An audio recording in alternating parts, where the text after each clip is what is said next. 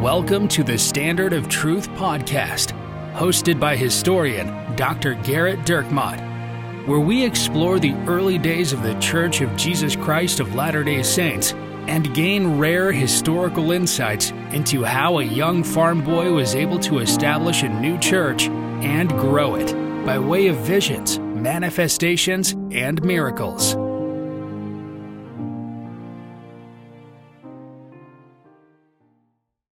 Hi, welcome to another episode of the Standard of Truth podcast. I'm your host, Dr. Gerrit Dirkmaat, and I'm joined by my friend, Professor Richard Leduc. Hello, Gerrit. In this week's podcast, we're coming to you uh, remote from our satellite studio off of the coast of the Yucatan Peninsula. On location. On location. Yes. Bringing, doing the research and bringing the hard truths to you.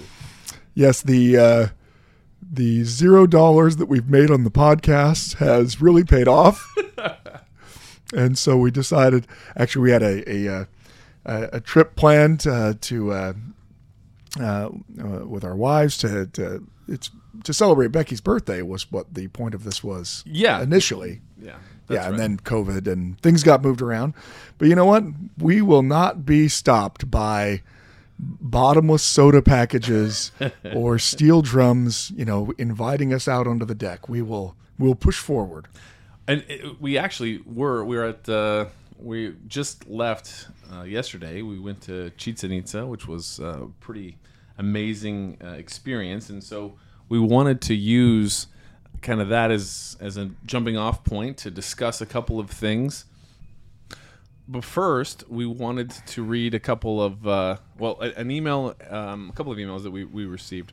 The first one uh, comes in um, with just glowing praise. So have you? This comes from uh, from Jeff. So have you ever watched one of those teaser videos on social media that are promising something utterly and completely phenomenal that will change your life forever? And you watch and watch and you watch until you know you've watched way too long, and then you watch that long again because you're totally intrigued with the promised outcome. And then you get to the end and realize you've just wasted a big chunk of your life that you'll never recover. Yeah. We've been listening to the Abraham Lincoln podcast, still haven't hit the end yet. That was that's great. I think actually that should be in the description. I feel like when people download it, What it is should, this podcast about? Have you ever wasted a lot of your time expecting something to happen? Have you it never does? wanted answers to questions that won't ever be answered by hosts constantly deflecting the issues? Tune in to the Standard of Truth podcast. Thanks, Jeff. Keep the praise coming in. That was that's that's tremendous. We we received another uh, email um, that uh, was also very was very nice. Um, this come to, comes to us from Brandon. Just let me start off and say how much I enjoy your podcast. I originally heard Dr. Dirkmaat on the Follow Him podcast that my wife and I enjoy very much. Uh, you're welcome, uh, John and uh, and Hank, for the plug for Follow Yeah, they- they need it. They it. need us Yeah. desperately I, plugging their I'm podcast. pretty sure they. I mean, we we probably should do a full scale advertising, or they. I worry about about their hemorrhaging membership uh, right as we speak. You, uh, you see in the wild those synergistic relationships of like the rhinoceros and then the bird that's on top of the rhino looking out, right? yeah, well, we would be like the the bo- the bacteria on the bottom uh, I of the bird's feet. That's Yeah. hilarious. That's literally what I was about to say. But anyway, so uh, we enjoy them very much. Um, follow him podcast is great. Uh, I very much enjoyed the way you laid out the history of the revelations and put them in context. You can probably just skip this next bit. That that's what he says, but now we're going to, to read it. When I heard uh, when I heard that you had your own podcast, I immediately tuned in and listened to the entirety of it in, in a week. Granted, this was last year, so there wasn't quite so many episodes. I've really enjoyed them. I especially like what you said about sources. I've had two brothers leave the church and have that have become atheists. Side note, I find it interesting and sad that when they first left, they still believed in God and Christ. But about six to eight months later, I asked them if they had any faith, and the answer was no. And now it's been years so I don't know how far down they've gone. They are pretty anti, but still respect my belief and faith in Christ and the restoration. All of the anti things they said uh, or sent were actually covered by your podcast. Things like how there are good sources and bad sources. Things like all of the witnesses supposedly claiming that they were coerced by Joseph Smith and never actually saw the plates or a vision. All of which you answered. I can't express to you how grateful I am for the time and effort you put into this. Back to my question. After Joseph Smith was murdered, and there were many offshoot groups, I would love to know more about these groups, but I am most curious about the Strangite branch. From what I gathered, he tried to mimic Joseph's experience, even translated plates. I know the adversary sets up his kingdom the same, uh, the same time as Christ sets up his, and it has always been so. Must have been terribly frustrating for Brigham Young as well. Always sorry for. Oh, anyway, sorry for the long email. Just wanted to thank. Just want to say, I think you are both doing an amazing job. So, brother Dirkmaat and brother Leduc. Sorry if I misspelled any of your names. Uh, you did, Brandon. You, you, you, you did. You misspelled mine. Gerrit, you got right. You nailed his. Um, but uh, Well, the name is on the podcast. It's It's true. It's- it's we need to get your name up there. no, no, no. We should not. I think I think your wife said we weren't allowed I to. think I think it's it's good on your part to to make me want it more by not putting my name anywhere, just knowing that I could be replaced at the drop of a hat. Yeah, I feel like I need you to have the motivation. I feel like I need to have that Twinkie dangling on a stick in front of you. That's right. It's the only way to keep you going. Looking forward to the next episode, and just so that you know, I uh, you have at least one person in Arizona that listens. Ah, my brother also lives in Arizona, so There you go. There's two. well, he doesn't listen. To that. I mean, why would he? You know. Um, but so th- that was a very so. First of all, that's a very sincere, kind, and nice um, uh, email. And second of all, um, that actually is a topic that we do want to discuss in the future. Not not in this podcast, No. obviously. Now, it would make sense to read this and then go in to discuss the topic that he uh, brought up. We won't be doing. Well, that would have mitigated Jeff's criticism. Were we to. Combine the two. Yeah, I, I feel like in order to read both of those, we needed to say that's a great topic.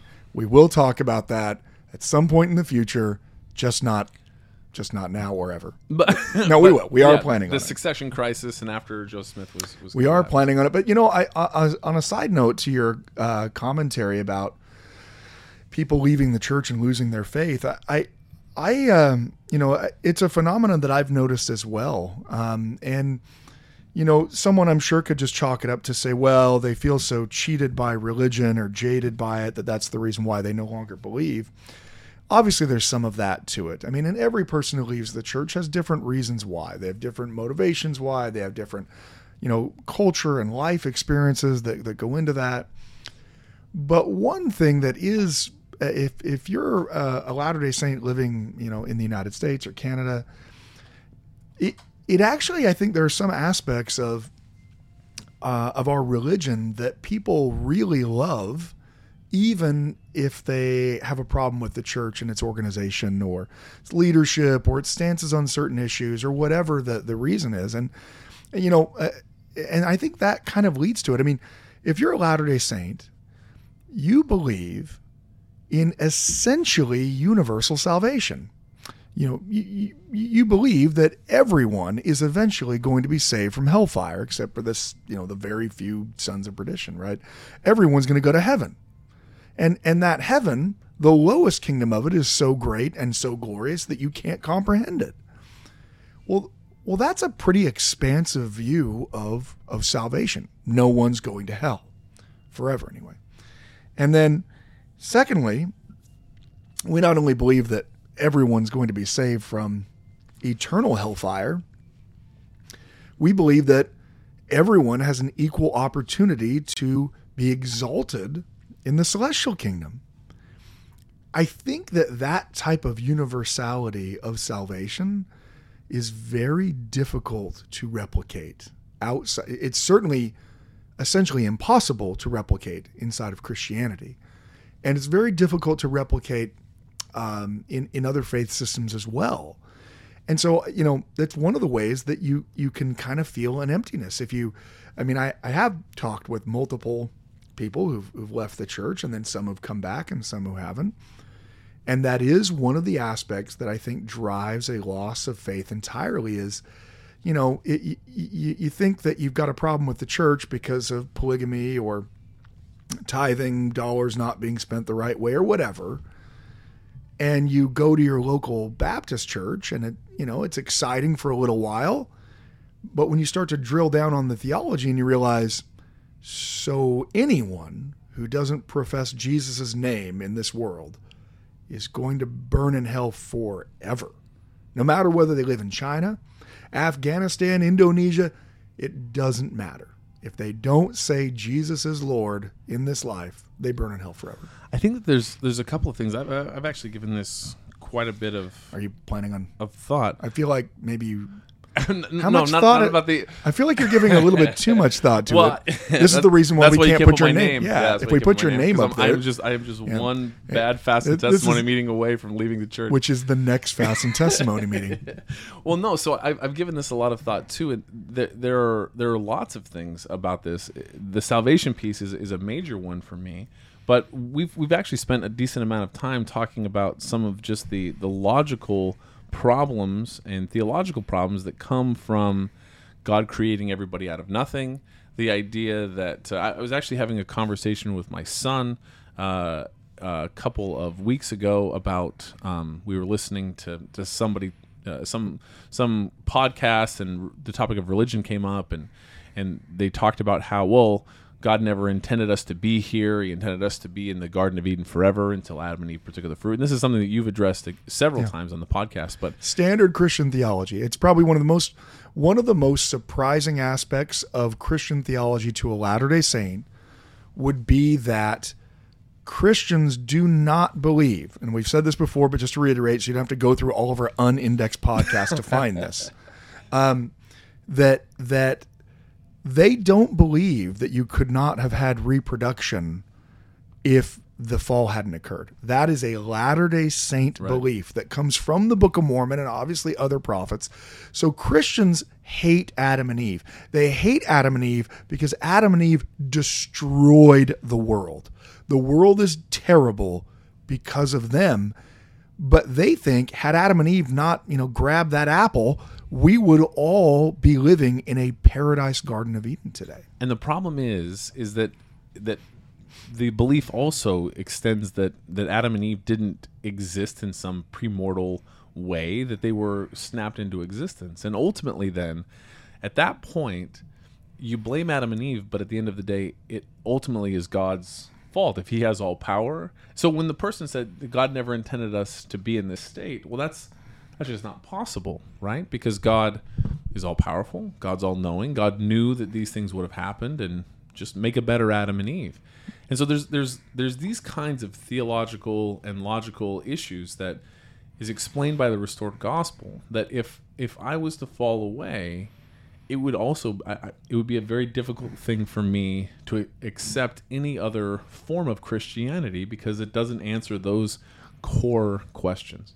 Yeah, I think that that's there are questions that many Christians don't even actually ask because it's not part of their theology. So it's just what's accepted that God created the world perfectly and Adam and Eve fell.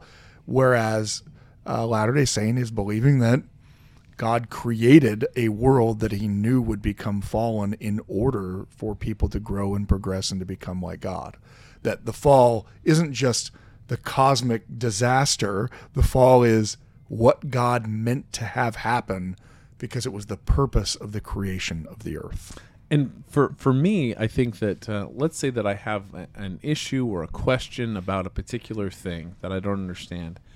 I, I have a strong faith and belief in the Savior, and outside of the restored gospel, I just can't get an understanding of Him in the way that that makes sense any other way. And so, um, anyway, it's it's it is an interesting question that this person brings up, and um, something that uh, you know I know that is an issue for lots of people that fall away. Yeah, again, it- like you said. It would be, I mean, obviously, you'd find anecdotal evidence from any person for the reason why they say you'd take take a sociological study to determine all of that. But I mean, I think anecdotally that does seem to happen a great deal, and certainly much more so than someone who leaves a Presbyterian denomination to go to a Foursquare Gospel Church, right? That, uh, and I think that's because they're um, they're not giving up so much in theological absolute that that you are when you're a Latter Day Saint. I mean, you're giving up the pre-existence, you're giving up eternal marriage, you're giving up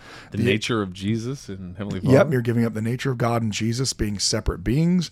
You're giving up the nature of mankind and who you are and what your ultimate potential is. You're giving up um, the idea that God is perfectly just. Not just we say the word just, like, oh yeah, God's justice. He's just sending 90% of everyone ever lived to burn in hell forever, but he's totally just. I mean, that instead, literally everyone will have an equal chance.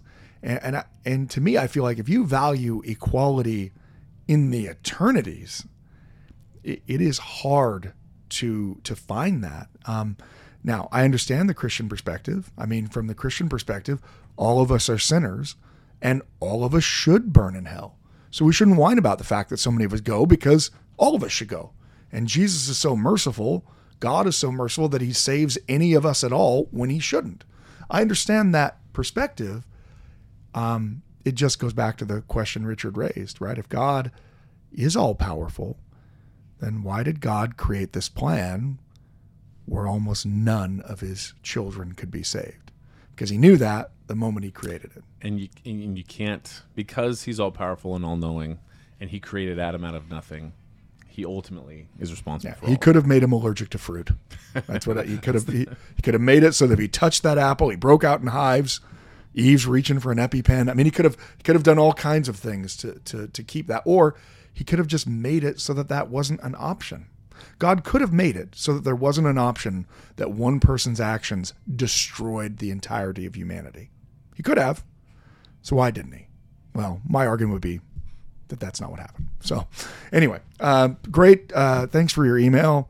Um, sorry, uh, the difficulties with our loved ones. It's it's it's all very difficult, and you know, great uh, leaders in the church, men and women who have devoted their life to God, have have, have dealt with siblings and children and spouses who who no longer share the same faith. And I think you're right to just keep loving them and um, and know that God is merciful. I think that's one of the great aspects of the gospel. So we also, um, I think, uh, wanted to uh, the topic we were going to talk about today, aside from the Garden of Eden, um, is uh, we we wanted to talk a little bit about our journeyings in uh, in the Yucatan. We went to go, you know, see Chichen Itza and some of the uh, the the marvelous uh, Mayan ruins there. And as part of our, our, our trip, you know, of course, it sparks an interest among a Latter Day Saint about um, Native American uh, civilizations because of the Book of Mormon. And if you'll recall, in a previous podcast, one that's also unindexed and that I can't point you to, um, we talked about one of the arguments against Joseph Smith in the Book of Mormon that's kind of thrown out there, but not in any cohesive way, is the book View of the Hebrews that was published a few years before the, the Book of Mormon. The argument in the, the book View of the Hebrews outlines the theory that the Native Americans from uh, North and South America are actually descendants from the tribes of Israel. Now, of course, that is certainly what the Book of Mormon is arguing, at least in part. And so you can see why a, a modern criticism of the Book of Mormon, and it is a modern criticism, by the way, this is not a criticism that happens in Joseph Smith's time. No one is saying when the Book of Mormon comes out, oh, I know it, he stole it from the view of the Hebrews. That only comes later. Uh, when people are trying to desperately to find an origin of the Book of Mormon. And the reason why they're trying so desperately to find it is every argument you make is just not a very good argument. Well, Joseph Smith wrote it himself. Okay, let's read everything else Joseph Smith wrote. Well, okay, then someone else wrote it for him. Okay, who is that person and what is our timeline and what's our evidence of that? Well, he stole it from someone else and that's how he wrote it. That's his Philastus Hurlbut and the Solomon Spaulding manuscript idea. Again, those are arguments that help people sleep at night when they don't want to believe in the Book of Mormon, but they're not actually arguments that are demonstrable. And in the case of the Solomon Spaulding manuscript, they are utterly refuted by actual historical evidence. So, this argument we talked about that, well, Joseph just read about, you know, he read View of the Hebrews and it made him go, you know what?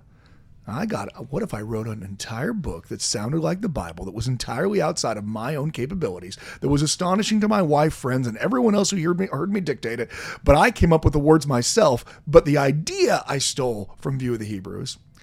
I'll just, you know, create the book. Uh, Like I said, it's not, there's a reason why that argument isn't being made by uh, professors of religious history that are not Latter day Saints. If that was a really good argument, they would be making it. And, and as we've said before in the podcast, if the only person who's making your argument about the origins of the Book of Mormon comes from a YouTube channel or a subreddit, then that's how you know it's not a good argument. Because if it was a really good argument, someone with a degree would be making it. And that's that's a pretty standard way to look at it. Um, at any rate, we said in that that one of the things that's kind of unknown is that there actually are quite a few people who assume, at least, that the Native Americans are in some way descended from the, the House of Israel. Now, that might seem weird to us today, but we're talking about a thoroughly biblically imbued society. If you are living in the early 19th century, you think that literally everything that ever happens, it is God willing it. So if you go somewhere and you find a whole bunch of people who you didn't think should be there, well, then of course God is going to will it. And it's not a very big leap from God is going to will it to if God's going to will it, then it's going to be members of the house of Israel that are part of what God is willing. Uh, and we mentioned on that podcast that, in fact, the earliest book written in the Americas was uh, written by a guy by the name of Friar Diego de Landa. Um, he is a hiss and a byword among historians and honestly modern day Mayans um, because he, uh, as the local uh, religious official in the 1560s in uh, the Yucatan, took it upon himself. So this is Spanish conquest happens, eh, early Spanish conquest. Landa examines many of the statues, uh, the the stela, um, uh, and the especially the manuscripts that the Mayans have. The Mayans have many manuscripts, um, many scrolls, and he decides that they are heretical and that they are causing these supposedly converted Mayans to Catholicism to worship false gods, and so he orders all of them burned. He orders many of the statues destroyed. He orders many of the the the, the stelae, you know, carved out and and and and broken. So as a historian, he is well a monster. I mean, I mean the, the worst thing you could do in history is destroy historical records. It's the the worst thing that can happen. On the other hand, as much as Mayan historians and Mayans themselves hate Landa for his, you know, his vitriolic heresy hunting that destroyed so much of Mayan culture, Landa did, after the fact, write a book describing Mayan culture and uh, the, the Yucatan from this 16th century perspective.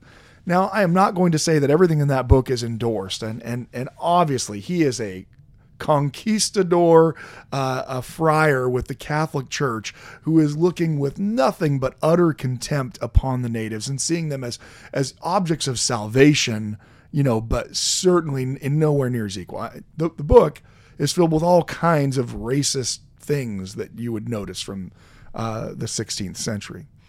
At the same time, he explains how Mayan language works. He provides pronunciation guides to Mayan language that, that have been helpful for scholars studying today. He also provides some of the history, which we could have gotten from the scrolls he destroyed, but now we have to go through the filter of him. So take everything we're about to say with a grain of salt. But, Richard, for instance, For instance, um, as it relates specifically to the, the reference of um, kind of the view of the Hebrews and the and the origin of the native peoples here, uh, he wrote. So this is what is it? 1566? Is that yeah, mid, ish? mid yeah mid 16th. I'm I'm not entirely sure when he penned this because it gets published later, but some old men of, of Yucatan say that they have heard from their ancestors that this country was peopled by a certain race who came from the east, whom God delivered by opening for them twelve roads through the sea. If this is true, all the inhabitants of the Indies must be of Jewish descent, because the Straits of Magellan having been passed, they must have spread over more than 2,000 leagues of territory now governed by Spain. So, um, in the mid 1500s, here we have this this reference. The very first assessment is well, these people are here. They claim God led them here through the sea. Well, they must be from the house of Israel. Now, I'm not saying that's definitive. It's certainly not archaeological in any way. The point is the idea that uh, the American Indians in some way descended from the house of Israel, or as he says, from the Jewish people, is not uh, does not originate with the Book of Mormon nor with View of the Hebrews. Um, it's actually something that originates in the very first assessment, because Landa, in his parochial, you know, conquistador, uh, you know, dismissive sort of way, as he's looking down on these people, he also tends to see certain things that he sees as similarities um, and and and that that strike him among the Mayan people. And again, this is all according to his account, although there are some uh, uh, archaeological evidences for some of the things he's going to say that you can still find. And you know, some of the some of the carvings he didn't destroy. So there's there is there is some cooperation. And I'm certainly not an expert on this, but there are people who are. Um, but another example of something like this Baptism is another example. Um, reading from the book, baptism is not found anywhere in the Indies save here in Yucatan. And even a word meaning to be born anew or a second time, the same as the Latin. Thus, in the language of the Yucatan, Shahil means to be born anew or a second time, but only, however, in composition. Its origin uh, we have been unable to learn but it is something that has always been used, and for which they have had such devotion that no one fails to receive it. They had such reverence for it that those guilty of sins, or who knew that they were about to sin, were obliged to confess to the priest in order to receive it. And they had such faith in it that in no manner did they ever take it a second time. They believed that in receiving it, they should uh, or they acquired a predisposition to good conduct and habits, protecting them against the har- being harmed by the devils in their earthly affairs, and that through it and living a good life, they would attain a beatitude hereafter, uh, which, like that of Mohammed, consisted of eating and drinking. So there, there's another example of something that, uh, boy, that's an interesting an interesting coincidence there. Right. And and look, again, we're not I'm not making an argument that oh look this proves uh, that the Book of Mormon. The point is this is the earliest book that's written on Native Americans in the Americas, and you can see this attempt to try to make connections that are there. Um, and there's been all kinds of scholarship that's been done on this from you know uh, latter some Latter Day Saint scholars as well as uh, those who are not.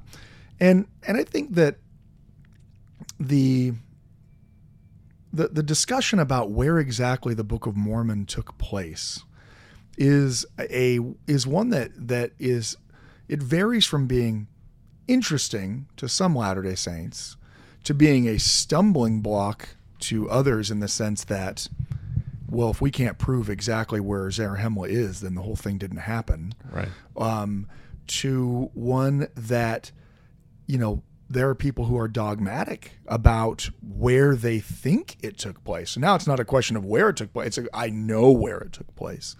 And, you know, I, the point of this podcast isn't to say, and let me tell you, because I was in the Yucatan, it's obviously it was here. Um, the, the, the, the church actually doesn't have a position on that.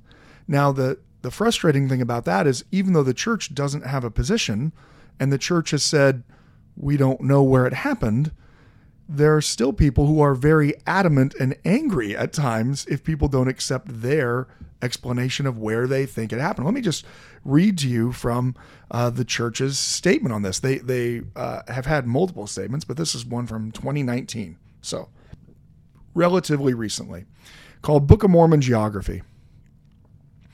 The Book of Mormon includes a history of ancient people who migrated from the Near East to the Americas.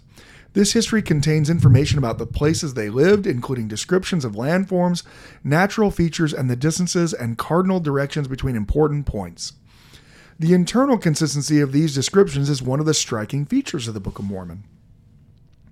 Since the publication of the Book of Mormon in 1830, members and leaders of the Church of Jesus Christ of Latter day Saints have expressed numerous opinions about the specific locations of the events discussed in the book.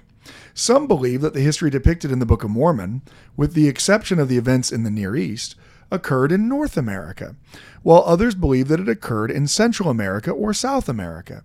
Although church members continue to discuss such theories today, the church's only position is that the events of the Book of Mormon, the events the Book of Mormon describes, took place in the ancient Americas.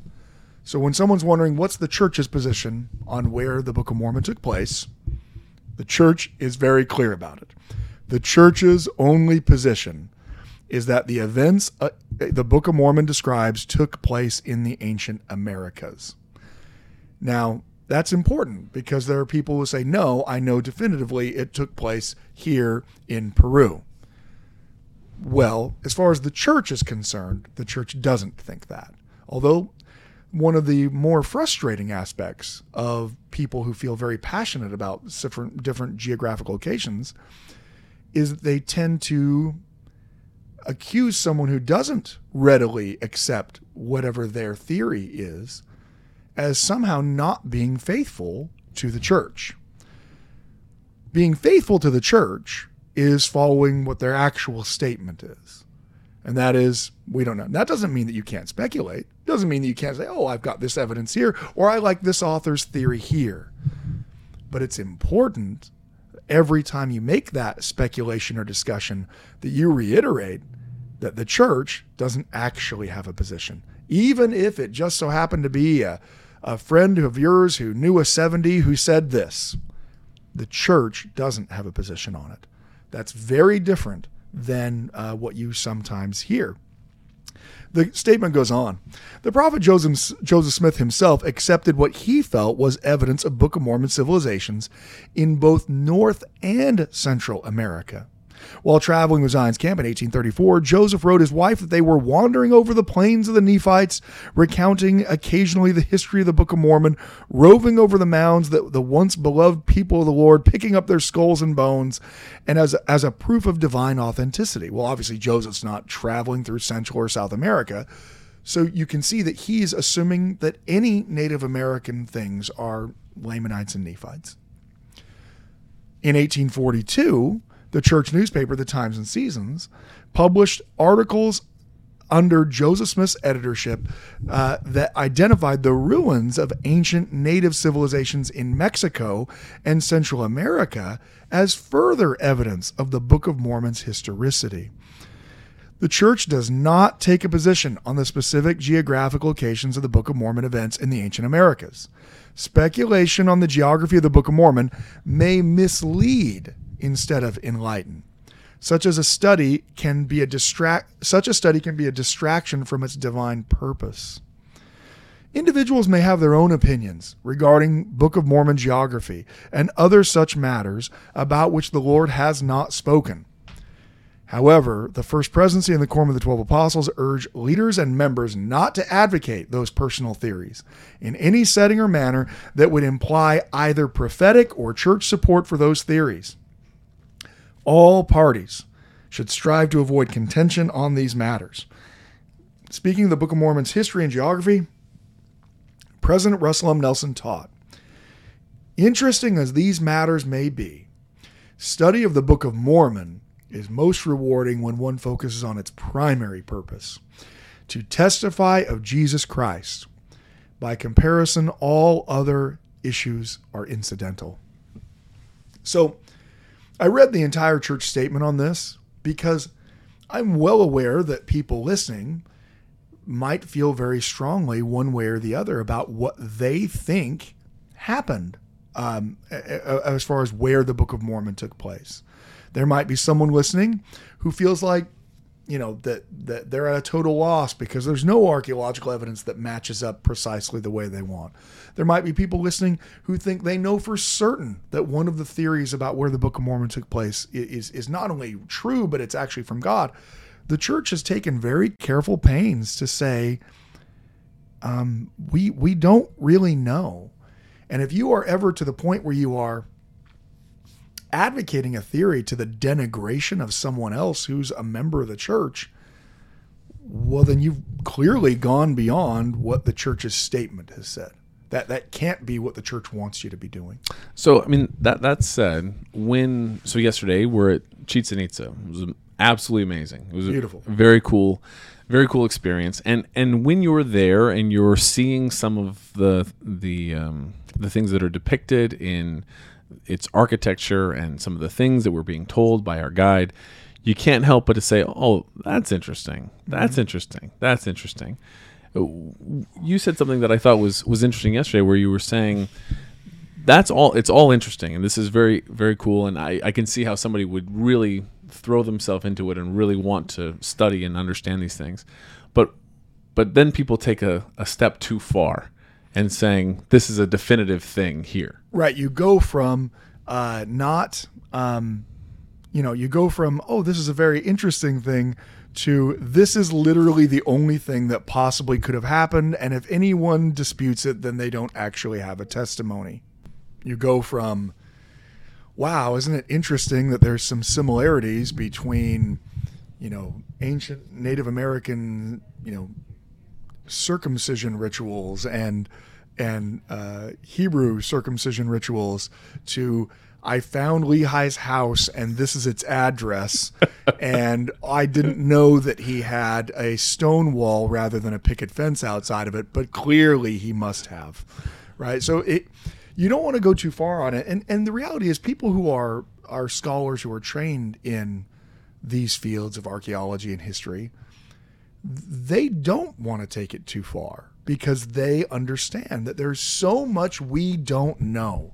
I know that one of Richard's great pet peeves in life, aside from being my friend, number two, and only slightly less well known as this, that uh, when people definitively talk about how we know something from American archaeology, that they they are being definitive about things that they don't even that they don't even know. So, so I, I, for instance, of this in my own life, when I was in college, it was known, and I mean it was in 100% every you know anthropology textbook you read that there were no horses in the United States, or well, what would become the United States in North America or South America. There were no horses at all. Um, you know, after 20,000 BC, right? So therefore, you know, one of the great claims that's made against uh, the Book of Mormon being true uh, by detractors is, well, it talks about horses being in it, so therefore there's, you know, it's a lie. Joseph Smith made that up. He rode horses into that because we all know that horses, you know, all died out. You know, first of all, it was there were no horses in the ancient Americas. Then they discovered some prehistoric horses. And so, okay, yes, but they all died out by 20,000 BC. And then that date just keeps moving. It's moved in the past 20 years. I mean, in the past 20 years, it's gone from, you know, no horses at all since 20,000 to 13,000 to 12,000 to 10,000 to 5,000. And, you know, the, the reality is there's even some anecdotal um, discoveries of people claiming that that they're horse bones that are found um, around the, the turn of the millennia, um, well during the time we're talking about. Um, there's also been a movement from um, some indigenous scholars uh, to argue that the Eurocentric explanation of, well, Europeans came and Europeans introduced uh, horses to the Indians. Recently, there's a, a an, an, indigenous scholar who wrote a dissertation arguing that, in fact, that is all based on the Europeans telling Native American story, and she thinks it's an ethnocentrism, and she thinks that it's a that you know she did oral interviews with various tribes, and and all of them claimed to have history with the horses long before um, long before contact with whites. Now, of course, there's a, a, a gap between oral history and what you can archaeologically prove. But I think that the, the whole point of, of Richard's great pet peeve is that when someone states something definitively as being the case or not being the case, what they really mean is we haven't found any evidence of X yet, or we haven't found convincing evidence of X yet, rather than there's absolutely no possible way. But when people talk about things like horses in the Book of Mormon, when they're using it as their argument, they don't say, yes, they found, you know, what appear to be drawings of horses that might, that you know that would be in the right time period. They appear to have found toys or or sculptures that might depict. They don't say that. They say it's absolutely proven that there were absolutely no horses here, and Joseph Smith made that up. That's what they say, right? Yeah, that's right. It it is it is it is a funny thing for me to be so uh, irritated about, given the fact that it, it is kind of a silly thing. But the very nature that it's a silly thing is the thing that's so frustrating to me as it relates to uh, a person having it be a major hit to their testimony that oh we haven't found haven't found horses yet. So and one of the reasons that it is so uh, ridiculous is because there's so much of the Amazon and so much of Central and South America that hasn't been dis- hasn't been explored or in any real and meaningful way. It's not until fairly recently that they're using lidar technology to be able to do kind of a, a deeper search, cutting through all the vegetation to be able to find um, additional civilizations that they didn't think previously existed. Just last year, they found on the Yucatan Peninsula an enormous uh, population that previously was completely undiscovered. And in Guatemala, they had what they thought was a fairly large uh, area, a, a huge metropolitan area in Guatemala that they thought might be as high as 5 million people that inhabited that area. With LIDAR technology, they, they discovered that over 60,000 houses in that area with a population that could have been as high as 15 million. This was a couple of years ago. And so the idea, just the idea that, oh, we can definitively say that there aren't anything in this place is just it's ridiculous. The reality is it's, it, it's shifting, and lidar technology is a, it's a it's a new aspect of archaeology in in these various places where you you can't find these ruins just because of the jungle overgrowth, but using this this laser, you are able to to find it. Um, the the number of sites that are unexcavated, meaning that they have found with this technology, but no one has put shovel one in the ground to find out what's there, is essentially 97, 98% of known sites at this point. We are at the very beginning point of archaeological work in in in, in North and South America. Not not the end point, not the not the oh yes, we have it all and and and this is all that we know. I mean, obviously this is not to argue that that you know someone might be like well how come we don't have more evidence of this? And the answer of course is i don't know. But there's a difference between the absence of evidence and definitive evidence to the contrary. And that's one of the things we've talked about when it comes to sources. Simply saying well i mean if i was joseph smith i would have written down about the first vision lots of times well that's something that sounds like it's a great argument but it's actually not a very good argument. Because, first of all, you're not Joseph Smith. Unless Joseph Smith happens to be listening, then I guess he is. But uh, the, the, the, the reality is, you don't know what you would do with a powerful sacred experience. And I guarantee there are people listening to us right now who at some point in their life thought if they ever had a miracle happen to them, they would write about it and tell everybody about it. And they're thinking right now, I didn't even write that in my journal. And here's the other thing too is let's say then evidence is found of horses.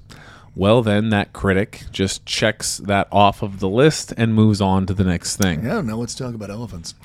At any rate, um, I think this this uh, this wider discussion of you know where the Book of Mormon took place is has a great deal of acrimony in it. And it's important to know that if you ever come across these you know acrimonious arguments from one side or the other that they're arguing about something that wasn't argued about in Joseph Smith's time. As the uh, statement from the church demonstrates in in Joseph Smith's time, they don't think that they know exactly the place that Lehi's house was built when he first got to the New World. They instead assume that every Native American and every Native American civilization is all part of the Lamanite and Nephite thing. Well, well, where's the city of Zarahemla? You know, it's, it's very interesting, right? You know, there are certainly Latter day Saint oriented tours in the Yucatan in which someone, you know, is saying, like, now I know for certain, here's the city bountiful. And this must have been the river Sidon, right? Again, we, we don't know any of those things. And I understand that that the, the that we want to know them because we feel like, oh, this proves what I believe about the Book of Mormon. But the reality is, the questions we're asking about the geography of where these things took place, they come much later than Joseph Smith's time. It's not until really the 20th century that Latter day Saints start trying to lay down the various um, distances and geographical regions that are given in the Book of Mormon to try to create maps and try to, you know, overlay that over North and South America and say, ah, it could work here. Um, and so it's always a difficult thing when you're looking back in the past to try to find evidence for something that those same people didn't actually believe. Um, th- this happens on on every side of that debate of of where the Book of Mormon took place primarily because people feel so strongly about it. And so they're willing to grab anything as evidence even if the evidence that's being presented was not intended to do that. Now I'm going to give you an example of this from both sides that um, uh, you know of how things can can be taken and say aha this is now definitive.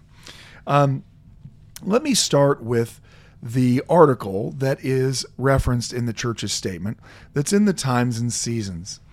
This article um, is discussing various aspects of, of you know the Book of Mormon history um, and how there's there's evidence that that there can be found. But here is uh, the part of it. This is uh, from the Times and Seasons, which is the church newspaper. It's the 15th of July, 1842. It's an editorial. Um, it's signed editor, and, and Joseph Smith is the editor of the Times and Seasons at that time. Now, there certainly are people who would say, well, even though he's signing it as editor, maybe someone else wrote it. Is that a possibility? Of course, it's a possibility. It's always a possibility that there are aspects of the sources we are looking at that we don't know. But it's very important that we don't place what we want to be the case ahead of what we can prove to be the case, right? So, is it possible someone else wrote this instead of Joseph? Yes. Is it probable? No. Let's say that someone else did write it. Is it probable that Joseph doesn't know it's being published? No. Is it probable that Joseph Smith doesn't agree with it? No. In fact, Joseph does at times put retractions into the times and seasons in the newspaper when there are things published that he's not okay with. So, uh, if you're someone who thinks, well, yeah, this isn't really from Joseph, again, I understand why you might think that, but there's a difference between proving a thing and wanting a thing to be the case. So let's see what he has to say. Um, after listing off these these various things, um, the editor, the author of this article, says if men in their researches into the history of this country, in noticing the mounds, fortifications, statues, architecture, implements of war, of husbandry, and ornaments of silver, brass, etc., were to examine the Book of Mormon, their conjectures would be removed and their opinions altered. Uh, uncertainty and doubt would be changed into certainty and facts. Now, of course, Joseph, you know, this is 1842, so modern archaeology that we know doesn't actually exist, right? You have essentially people talking about ancient things. You know, when people are doing biblical archaeology, it's all a quest to find exactly what the Bible has already said, not the other way around. Archaeology is a science, doesn't exist yet. That's important to know. So there's all kinds of theories, and that's what Joseph's referring to. Uh, they would find that those things that they are anxiously prying into matters of history unfolded in that book, they would find their conjectures were more than realized that a great and mighty people had inhabited this continent that the arts, sciences, and religion had prevailed to a very great extent, and that there was a great and there were there was as great and mighty cities on this continent as on the continent of Asia. Babylon, Nineveh, nor any of the ruins of the Levant could boast a more perfect sculpture, better architectural designs, and more imperishable ruins than what we have found on this continent. Stephens and Catherwood's researches into Central America, this is a book that's published by these explorer travelers in uh, Central America. Stephens and Catherwood's research in Central America abundantly testify of this thing. The stupendous ruins, the elegant sculpture, and the magnificence of the ruins of Guatemala and other cities corroborate this statement and show that a great and mighty people, men of great minds, clear intellect, bright genius, and comprehensive designs, inhabited this continent. Their ruins speak of their greatness. The Book of Mormon unfolds their history. And that's the that's the end of it. So you can see how this would be taken as evidence that Joseph Smith, or at least the church's newspaper in 1842, sees the ruins of Central America as proof of the historicity of the Book of Mormon. In fact, that's what it specifically says. Look, this is the proof of the great civilizations talked about in the Book of Mormon. So that, of course, can cause someone who is saying that they know exactly where the Book of Mormon took place to say, aha, see, it was published in a church newspaper that it was in Guatemala. We know because it was published in the church newspaper, and that proves that it was there. And by the way, here's Nephi's address when he left uh, this, you know, when he went to the land of Nephi, right? I mean, um, what what the article also references, though, it references mounds, right? And notice how it's talking about this continent. You have to remember that Central uh, uh, America is considered part of North America, and uh, and and you can see actually instead of saying, "Well, this is proof that all of the Book of Mormon took place in Central America," really what the article is demonstrating is that the author thinks that the Book of Mormon took place everywhere. It took place where there are mound builders. It took place where there are now of course, someone today might say, well, yeah, but, you know, if it's only three days from Zarahemla to Bountiful and they've worked it all out, it can't have existed, you know, both in the, you know, in Mississippi and also in Guatemala. But that's a question that's being asked by a 20th and now 21st century Mormon. It's not a question that's being asked by the writer of this article. They aren't mapping out the Book of Mormon to try to figure out how many days' journey from X to Y is and where would that fit. That comes later. What does this reflect?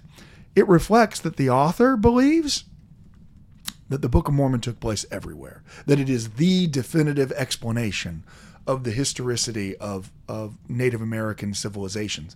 And of course, is pointing to these magnificent ruins uh, of civilizations in, in Central America as proof that there really were major cities in, in the Americas. And so that's that's an argument that's made on, on the one side.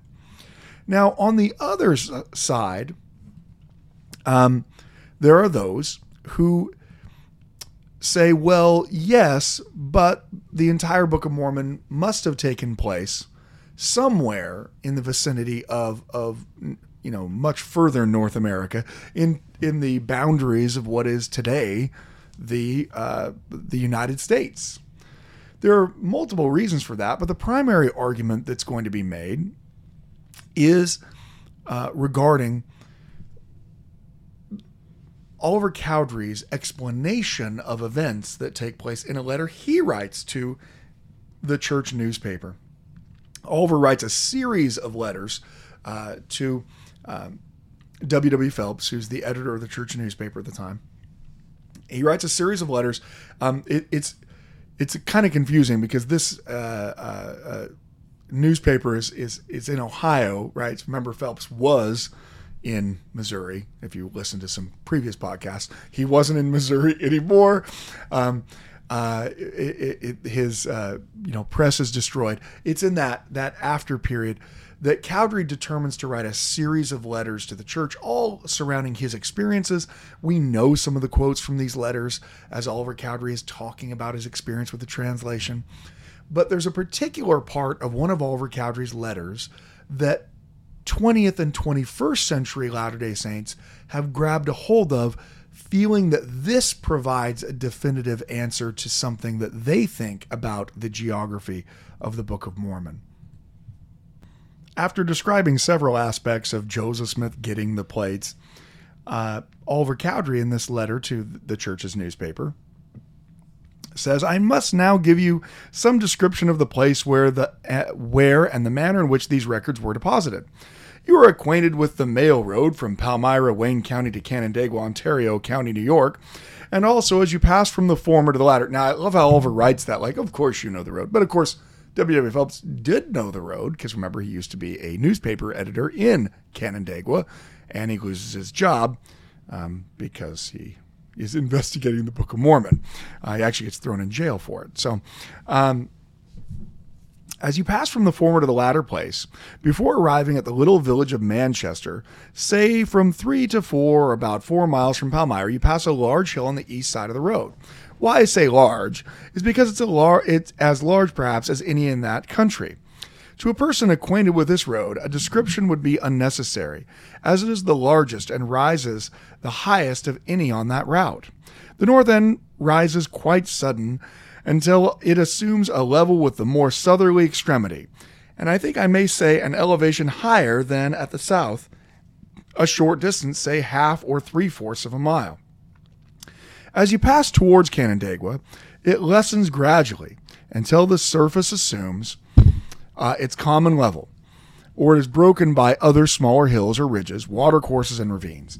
I think I'm justified in saying that this is the highest hill for some distance around, and I am certain that its appearance, as it rises so suddenly from a plain uh, on the north, must attract the notice of traveler as he passes by.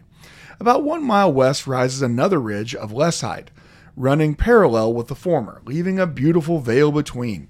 The soil of the, is of the first quality for the country and under a state of cultivation which gives a prospect at once uh, imposing when one reflects on the fact that here between these hills the entire power and national strength of both the Jaredite and Nephites were destroyed. So you see now why this becomes so key.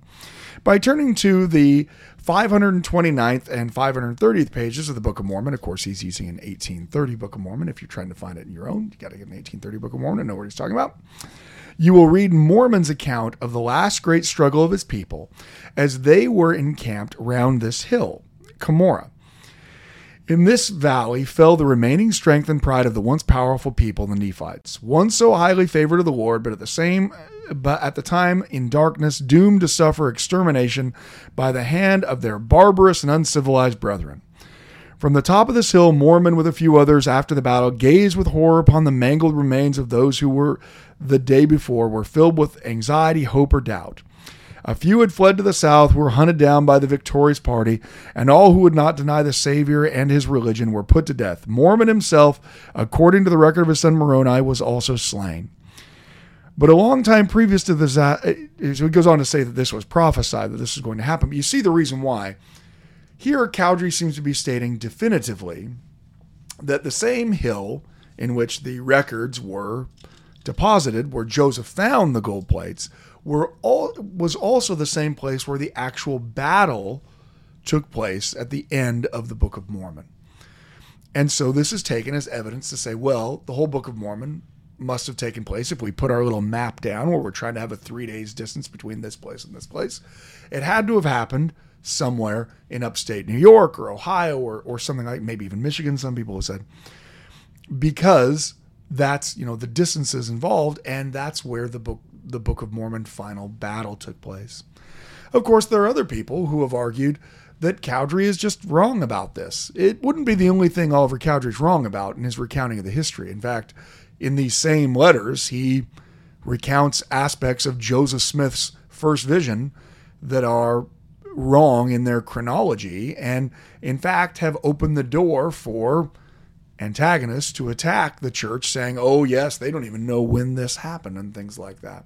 So, uh, you can see why this is taken as evidence for someone who, who thinks of this kind of North American model that this proves it.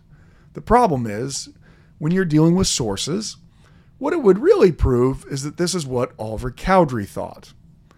Um, it wouldn't prove that this is what everyone thought. And again, here's the problem Cowdery might very well think that the last final battle of the Book of Mormon took place there on the Hill Cumorah, which becomes a pretty standard belief by people for a while. But that doesn't actually mean that that is the case, simply because he believes that. Now, someone might say, yes, but you know, Phelps published it in the church newspaper. Again, yes, but Phelps doesn't think that by publishing it, he's making a definitive statement for all time, one that's actually more important than what a current prophet says about that thing. The reality is that there's a lot of variables in this.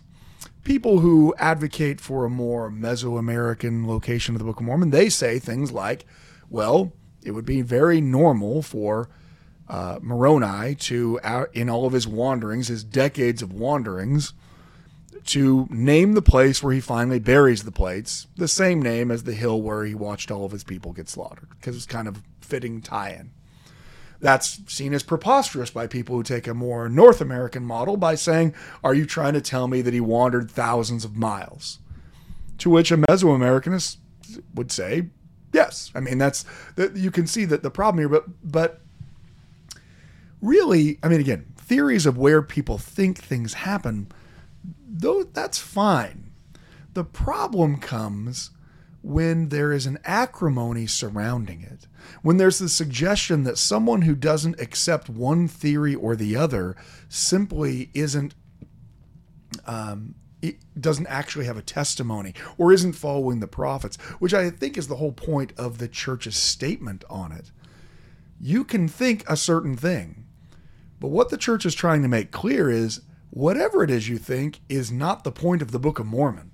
And it's also not a point of being contentious about the Book of Mormon. As I said at the outset, one of the reasons why this discussion slash argument is a little frustrating is that it's so anachronistic.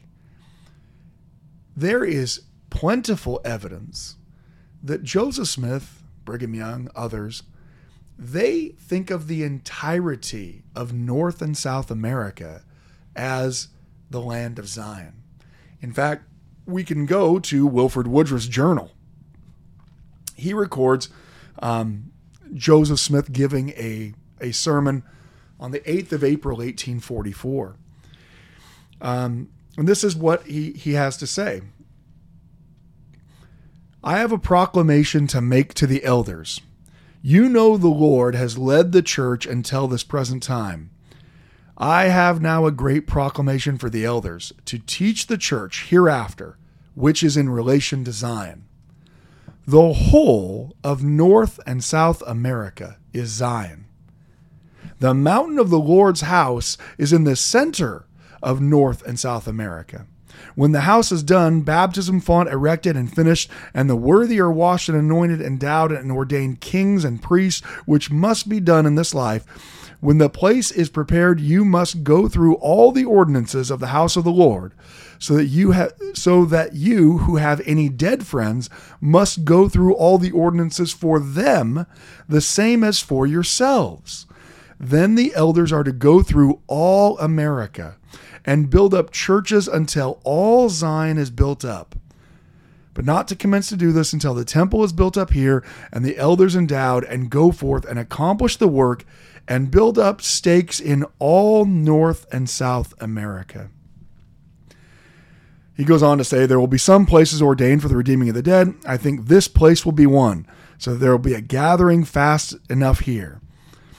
Uh, so this is important because one of the arguments that is made uh, against the idea that the Book of Mormon could have taken place anywhere outside of where the United States is today is that well, the United States is the promised land. You know, it's not it's not Guatemala, it's not Brazil.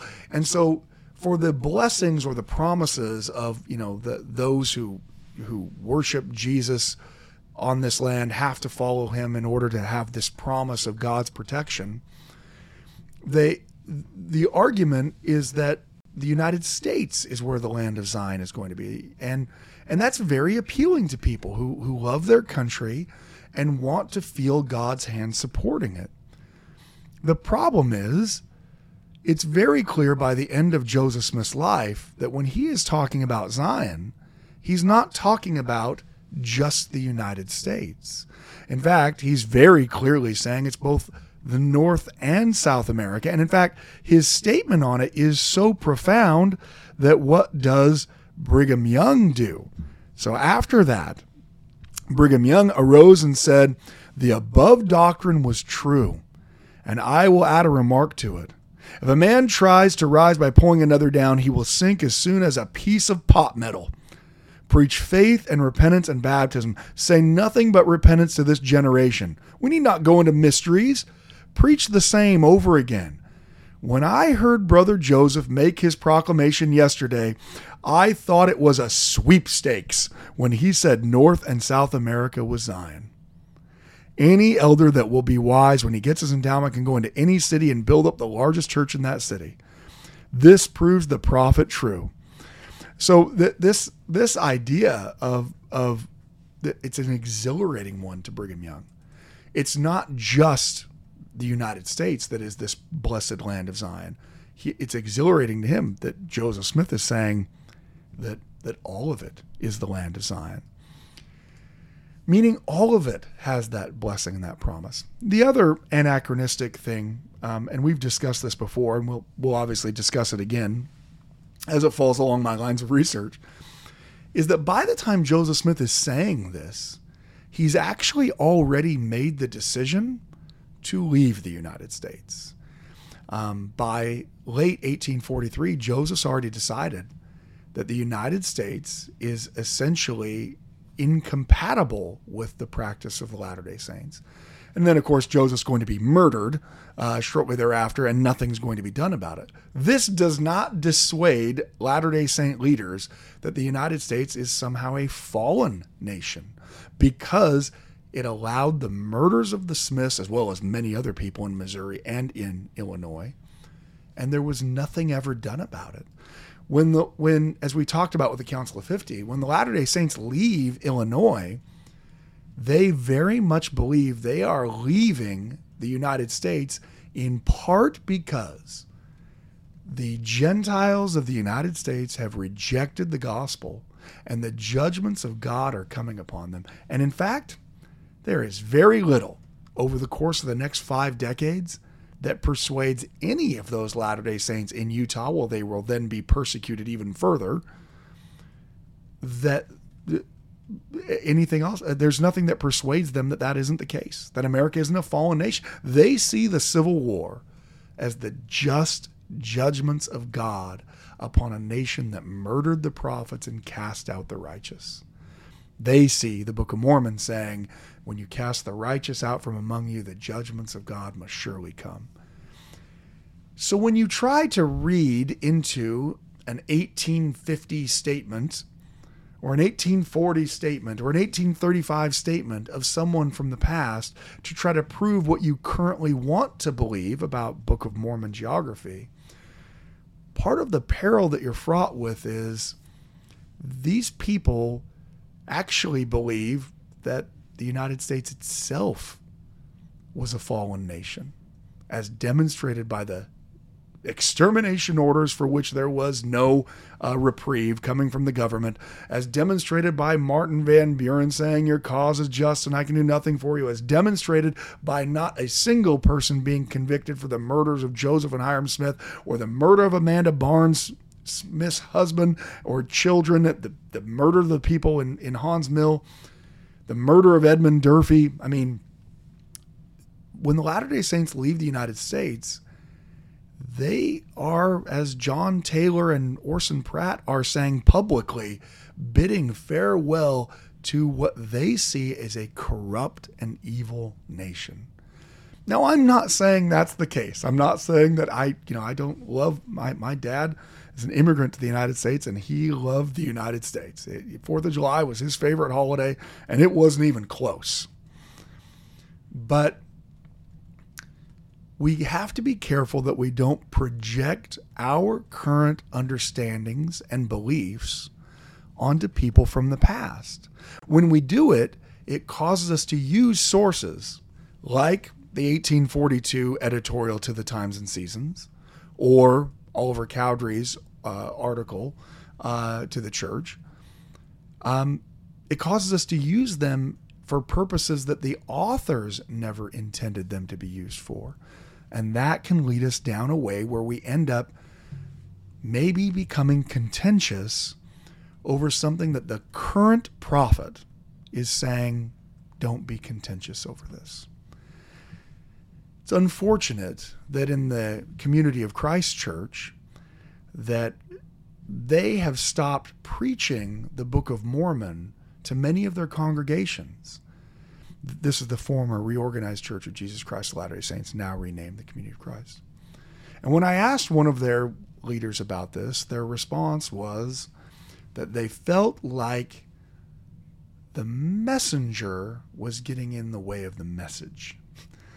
As he described it further to me, everyone hates you guys. and I think he meant our church.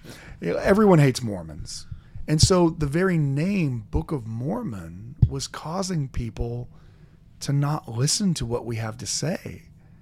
And so we just, you know, many of our congregations don't use it anymore, and we certainly don't preach it in many places.